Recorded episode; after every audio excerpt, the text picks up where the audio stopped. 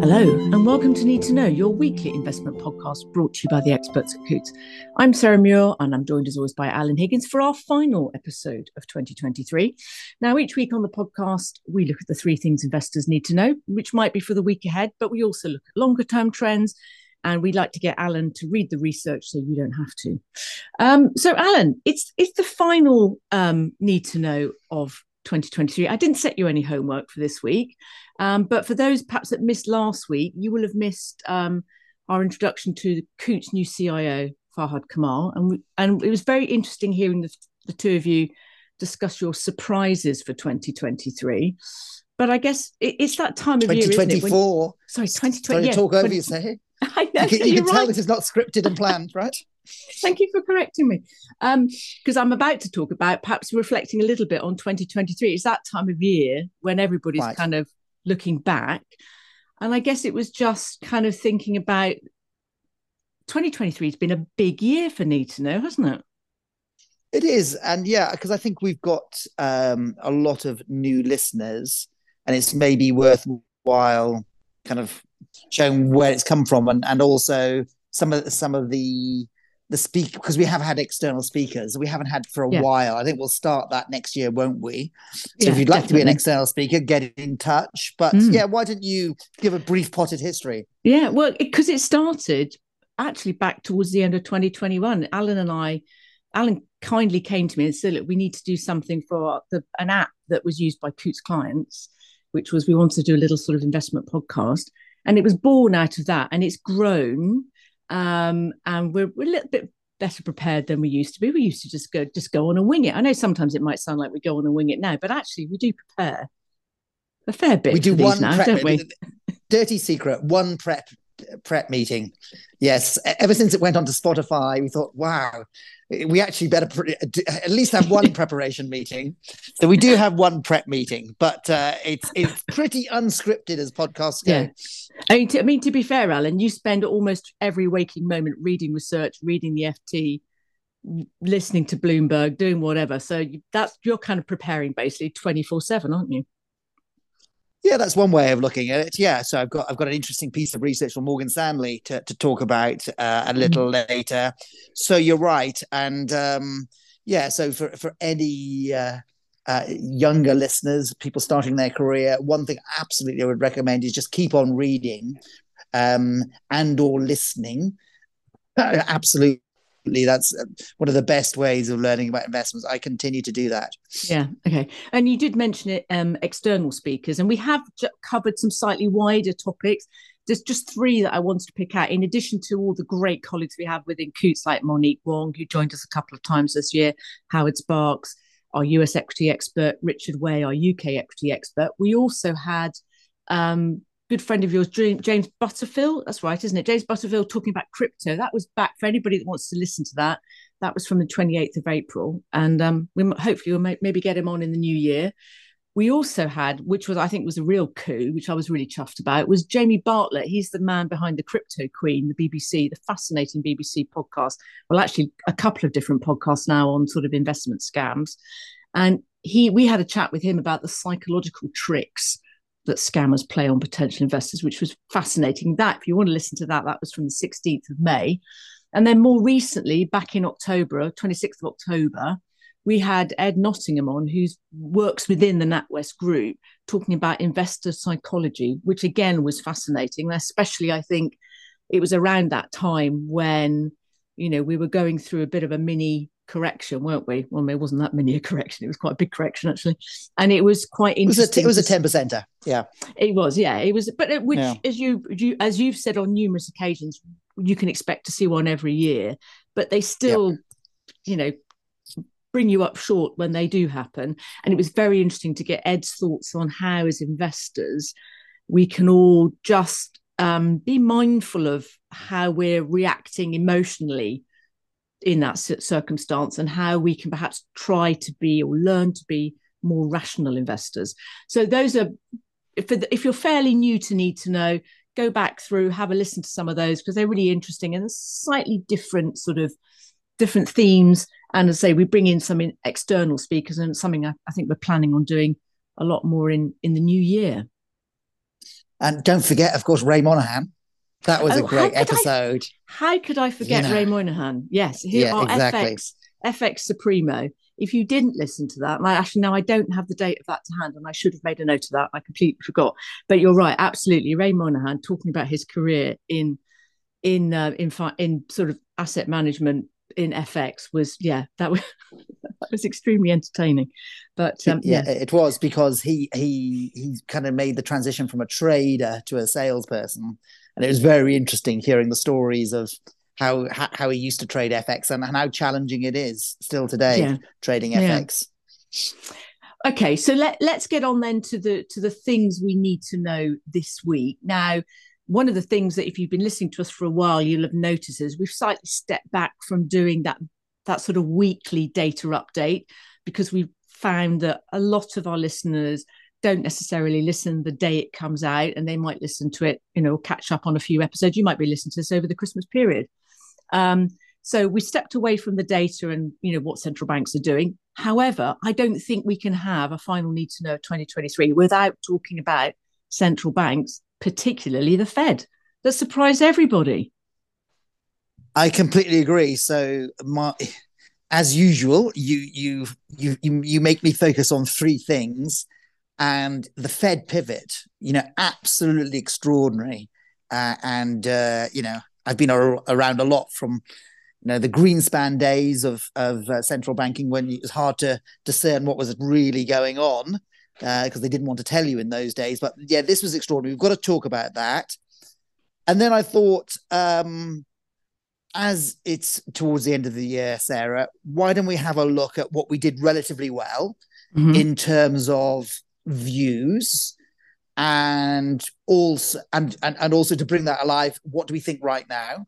But Yeah. also what did we kind of get wrong? Because hey, we're we're an investment management organization, we get plenty of things wrong as well. What did we get wrong and any lessons learned? And also what do we think now? So I think those are the three points I think we want to focus on.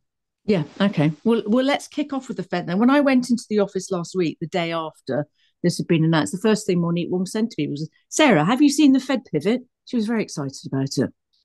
Yeah, Monique is absolutely spot on. It, it is huge, and um, we'll, we'll mention it again because it's one of the things that we've got wrong is is um, not really being in tune with the central bankers. So, um, look, basically, um, super dovish. What does dovish means? It means that uh, looking to cut rates, and I'm just going to three points that he said. Um, so, in terms of the formal minutes, there was a dot plot which is basically where the participants expect rates to go. That was lower. That was a bit of a Yeah. surprise. Mm. But really, what it was, it was, it was his speech afterwards, and Mm. I, I, I'm going to take out. There was many points, but I'm going to take out these three because they're worth repeating. So, number one, we need to start cutting rates way before. So, Sarah, he said way before. What you know, s- strong language yeah. inflation reached its 2% target. So inflation's currently a little over three. Point two, very focused on the risk of keeping rates too high for too long. Wow. Very focused on the risk of keeping rates too high. Amazing. Point three, also discussed at this very meeting when should they cut rates? So call it a pivot. It's more like a handbrake turn. It's, it's a fast. huge move. Yeah. And um, the markets loved it. They did, didn't they? But I mean, I've seen, but I've since seen some people sort of being perhaps slightly critical. Whether are are they are the Fed sort of slightly being kind of pushed into this more dovish language because they're trying to sort of stay one step ahead of markets? I really don't think so because previously, uh, Jay Powell has basically pushed against any idea of easing of monetary policy. We saw that a lot in the summer, for example. So now I think it's for real. I think they're increasingly confident, and it's all to, you know wh- where it could go wrong is the inflation view. Um, but we've we've spoken a lot about inflation, and I guess we've been moderately on the right side. We've emphasized money supply, haven't we? We've talked about yes. the different theories of inflation. These are all theories and the importance of declining money supply. So, um, no, I think it's super important. And um, look, I'm just going to talk a little bit. Um, so, so I mentioned the Morgan Stanley report, and so Morgan Stanley, who are actually um, still a very bearish house on stocks, but to be fair, they put out a really well balanced report out and said, okay, if this is for real, what happens? So, what do I mean by that? What happens when the Fed reduces rates and inflation's under control? So, in the last 40 or so years, we've seen four of them. So, only four. So, they are relatively rare. rare. Mm. We did see it in 2018. And when I was a very young institutional bond manager, 1994. Um, but what happens 12 months later? Morgan Stanley sent the report. The average return is plus 22% for stocks. Okay. So you can see that, put simply, if the Fed is right on inflation, mm. and to a certain extent, Coutts, because Coutts are also uh, believe it's right to, to focus on lower inflation. At least based on history, it tends to be a good time for stocks. And 2018 was the last era. The Fed took rates from zero to two and three quarters mm. and then started cutting. We had a quick surge in markets, but over the year, it was a bit up and down, but over the year, the markets were up 14%. I think that sounds a bit more sensible. Why? Um, the overall market is not cheap. Um, the yeah. overall market has been well dis- discussed before. But however, when you take away the Magnificent Seven, uh, I'm sure most listeners know what we mean by those, no, but that's Nvidia, Microsoft, etc. And the market actually looks fair value. You know, we, do you remember we mentioned the equal weighted S and P 500 before? We did, yes, we did. So the idea behind that is that instead of, for example, Apple having a seven percent weighting, it has the same weighting as everyone else, 0.2 percent. Everything's equal weighted. Well, firstly, encouragingly, it's outperformed the main index by 5% since November. So it's already starting to move. And really encouragingly, equal weighted, which is basically looking at all the stocks, it's fair value. So, hmm. yeah, mm. I mean, the, the kind of 14 to 15% number that we experienced in 2018 does does look interesting to me. In 1994, when I was a young bond manager, the next 12 months was were extraordinary, up 34%. I'm okay. not expecting that, but hey, who knows? So you can see it's very, very significant for markets and um, and very important. Now, the some some commentators are saying, "Oh, it's all priced in." Okay. I mean, I don't know. I, I, I was going to say, explain because we talk about often, and you hear this often if you're listening to you know financial experts talking. They say something's priced in. What does that mean? Uh, and then also and then and then actually we can discuss whether it's priced or not. But first of all, what do we mean? And is it the same if we're looking at equities and we're looking at bonds? No, it's a it's a great question, Sarah, because it's it, it's very different. Because in bonds, it's mathematical. It's pretty much mathematical. Mm. And one you know simplistic way of looking at it is a two year Treasury yield, for example, is eight eight pieces, eight little pieces of three month deposits. Yeah. And therefore, if current rates are five and a quarter, and uh, just by way of example, and, and two year yields get as low as, say, 4%, then you can literally price in how many cuts are coming. And it's basically, as we stand today, 150 basis points. So priced in in bonds is mathematical. But you, it's interesting you mentioned equities completely subjective. We're into, yeah. you, you, know, we, we love a theory here on, on Need to Know, don't we? We're into theories and subjectivity. You cannot prove anything. Uh, and this is where I think um, people can go wrong and be overly bearish and say, oh, well, these rate cuts are priced in. They probably are to the bond market.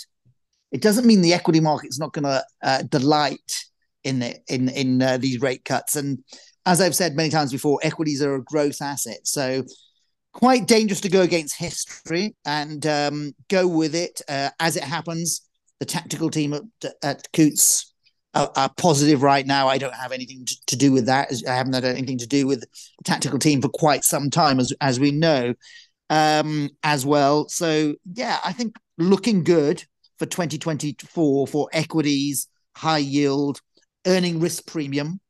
Mm. Um, so receiving risk premium and being compensated for risk in general. Okay, but I guess I guess what it does prove is because this came as such a surprise. I mean, because we've talked previous central bank meetings, we we often single out actually the Bank of Japan is the one that might spring a surprise, and it's all very kind of very anticipated, very well signposted from the Fed and from the Bank of England and the ECB. I suppose what it does highlight is that the perils of trying to base, base your investment strategy on what central banks are doing. Yeah, I think that that's that's fair. And um, look, um, certain macro-orientated, especially hedge funds, it's their job um, to be better informed. But a, for a firm like us, yeah, we've got to have a view. We've got to follow it. Uh, you know, and um, you know, one of the best macro hedge fund managers I know, actually, uh, Alan Howard. Uh, when I met him of Brevan Howard, which is a long-established um, macro hedge fund, even though it's macro, I was I was surprised when I asked him about kind of you know how does he incorporate his macro view into into you know positions and trading, and he always said to me, and I think he says, look, we have a very good, strong underlying macro view and central bank view, but we're not slaves to it. And I thought that was so smart, you know, okay. not to be slaves to it. Too often we can be absolute slaves to to that and uh, that kind of viewpoint, and it just doesn't work. And mm. uh, there's there's there's hardly anyone better at macro than than Alan Howard. So so there you go. Okay, one final question then, just I suppose to to strike a note of caution. If the Fed have got it wrong, and they start cutting rates, and inflation sort of fires back up again, what happens then? Fair. Um, uh, markets will not like it. Mm. Uh, you know, a, a correction, um, a decent correction and um, a tightening of financial conditions as uh, bonds and equities sell off. And yeah, markets won't like it. Markets will come to terms with it, you know. Um, hmm. But yeah, that is you're quite right to to po- focus on the the bear side. And yeah, there you know there are a number of investment banks out there still who kind of stand by that view.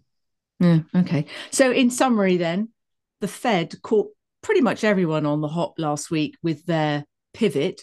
No rate cut. However, very, very strongly dovish language coming from Jerome Powell, talking about the fact that they're going to look at needing to cut rates before they get to their target level of inflation. You know, they're very focused on the risk of keeping rates too high and that they're already discussing when they should start cutting rates. So, really a big surprise for the end of the year. Okay, so that's central banks. We're turning now then to focus a little bit on looking back over 2023 with a sort of a focus then on on perhaps 2024 as well. We're going to sort of split it into two parts. I, I mean, I suppose if there's one thing that's kind of one overriding theme that sort of guided us through this year, it is we have taken a bit of a contrarian view, haven't we? Which is sometimes you get that right sometimes you get that wrong. I feel like i should highlight some of the things we've got right alan because i i don't i feel like i don't i want to spare your blushes. So i'm going to make thank you. i'm not i'm not very good at i'm not very good at boasting. I'll be much better at the and the, second part when we talk about the things we've got wrong. So yeah but it, I, uh, yeah what so you're basically saying how we basically advocated yeah. stock investing yeah. and there was um do you recall even from our clients and a lot of publicity not just the FT. I think even the Telegraph. I mean, nearly mm. all the main papers. The Michael Burry, big, the Big Short. Do you want to re- remind our listeners of that situation? Yeah. So I mean, we we very respectfully because we all you know we have a huge amount of um, respect for Michael Burry. He of the Big Short, who kind of spotted the global financial crisis of what the the um, the uh, subprime mortgage crisis before anybody else did or before most people did. But he had um, we we don't know exactly quite how he'd done it, but we know that he'd basically shorted the market earlier in the year. And I can't remember when it was exactly which month it was, but it did raise a few concerns amongst our clients and generally amongst the wider sort of financial media about whether he perhaps was he going to be right again this time? Were we due a sizable correction? Um, we slightly pushed back against that, didn't we? Or you did certainly. We did. We did. Thank you. Um, so it was 1.6 billion. That number got referenced. Now, to be fair, that's the nominal amount of of options. So he bought basically bearish options, which are put up called put options, and we pushed back because we pointed out at the time, well, something called skew, which shows how expensive put options were compared to calls, showed it was a very crowded trade. And also, do you remember um, you set me a task? Go and find a bullish view on stocks in the summer. did. Yeah. I could barely find one. It was so hard to Yeah. find someone. I- mean, um, most of the main houses, especially Morgan Stanley and JP Morgan, super respect top firms who've Mm. called markets well, but they've remained bearish, for example. And um, it was really, really tough. The, the person we did find in the end was a guy from Fund Strategy, Thomas Lee. Mm. Um, that was one of the few out there.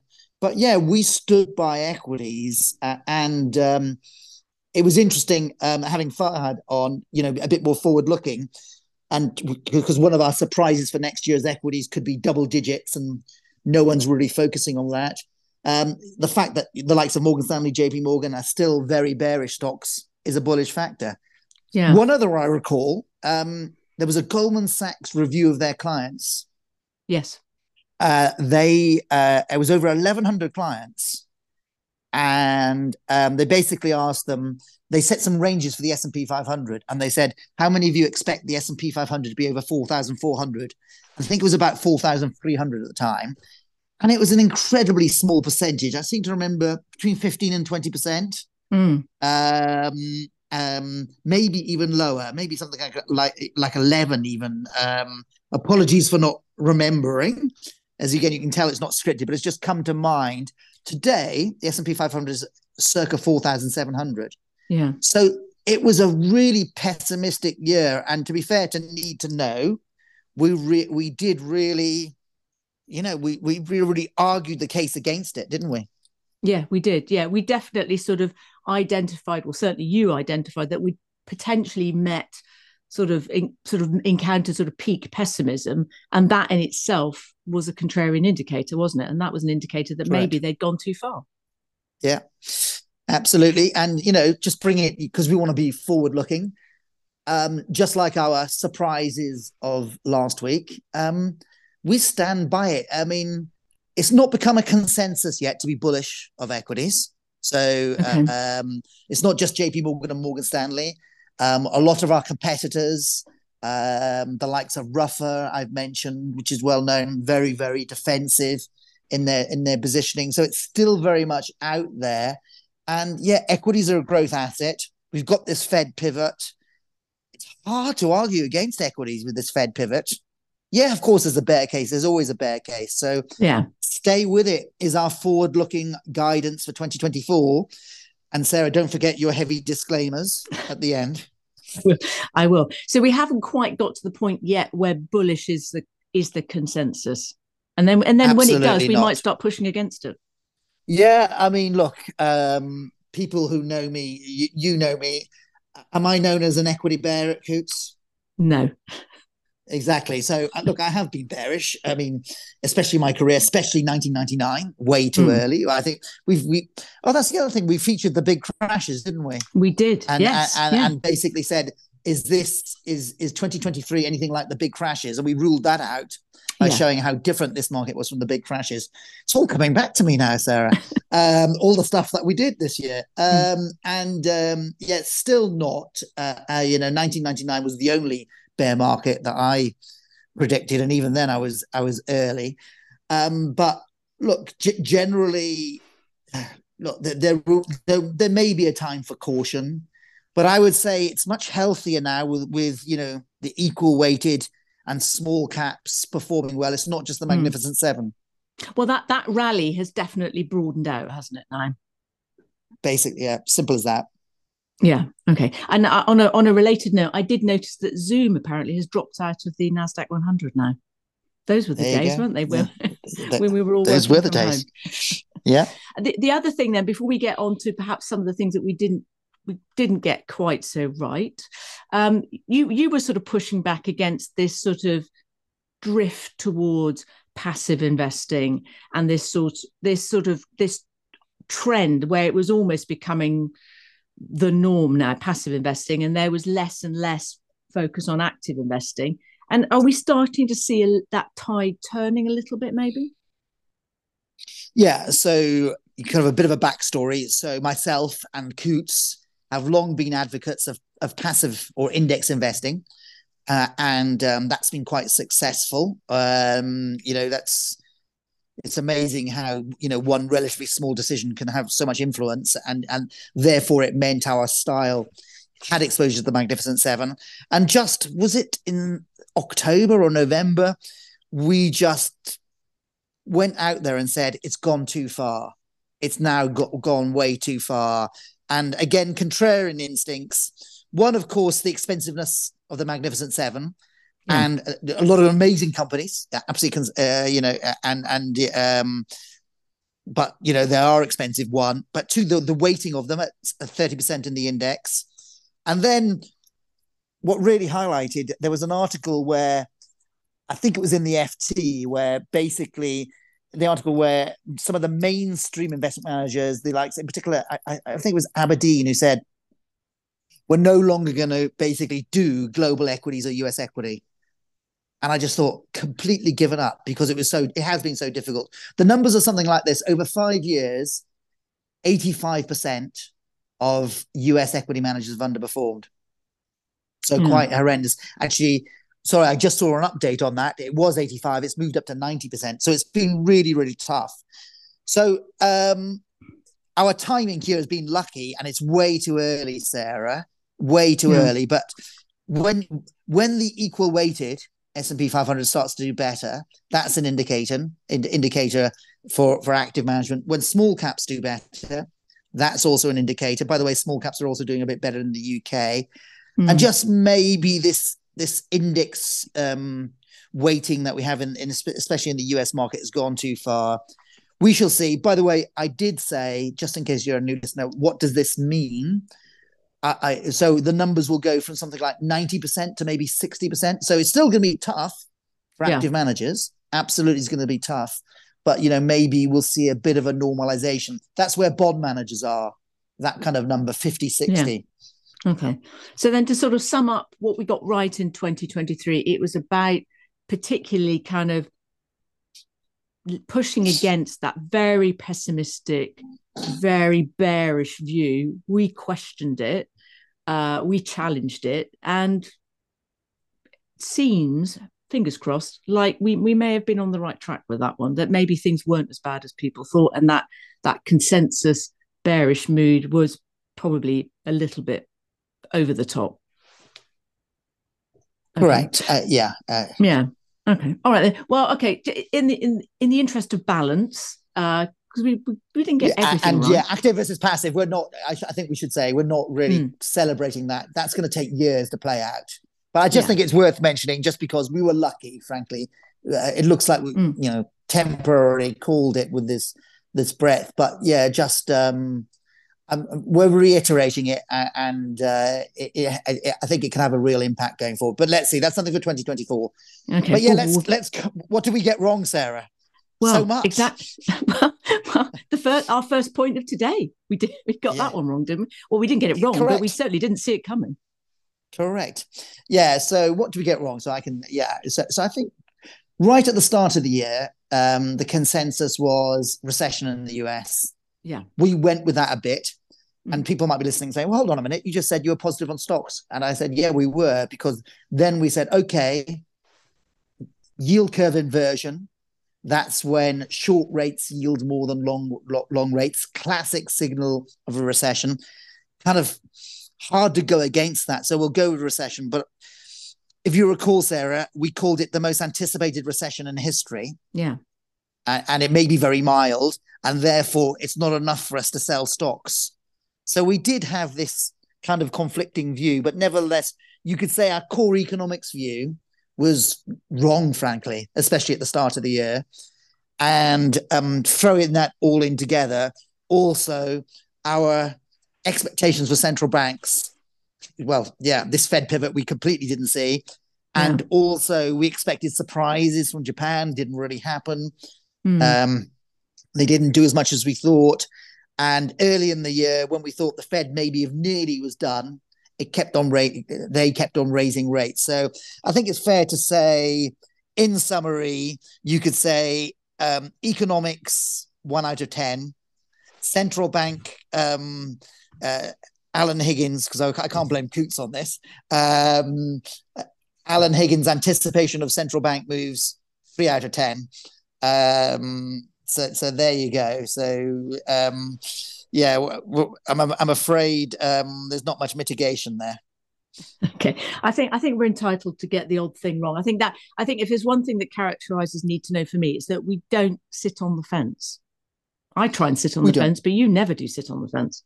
Well, I, I, you know, because we want to be, we do try to be forward looking, um, because that's obviously useful. I mean, it's useful for a bit of analysis of the past.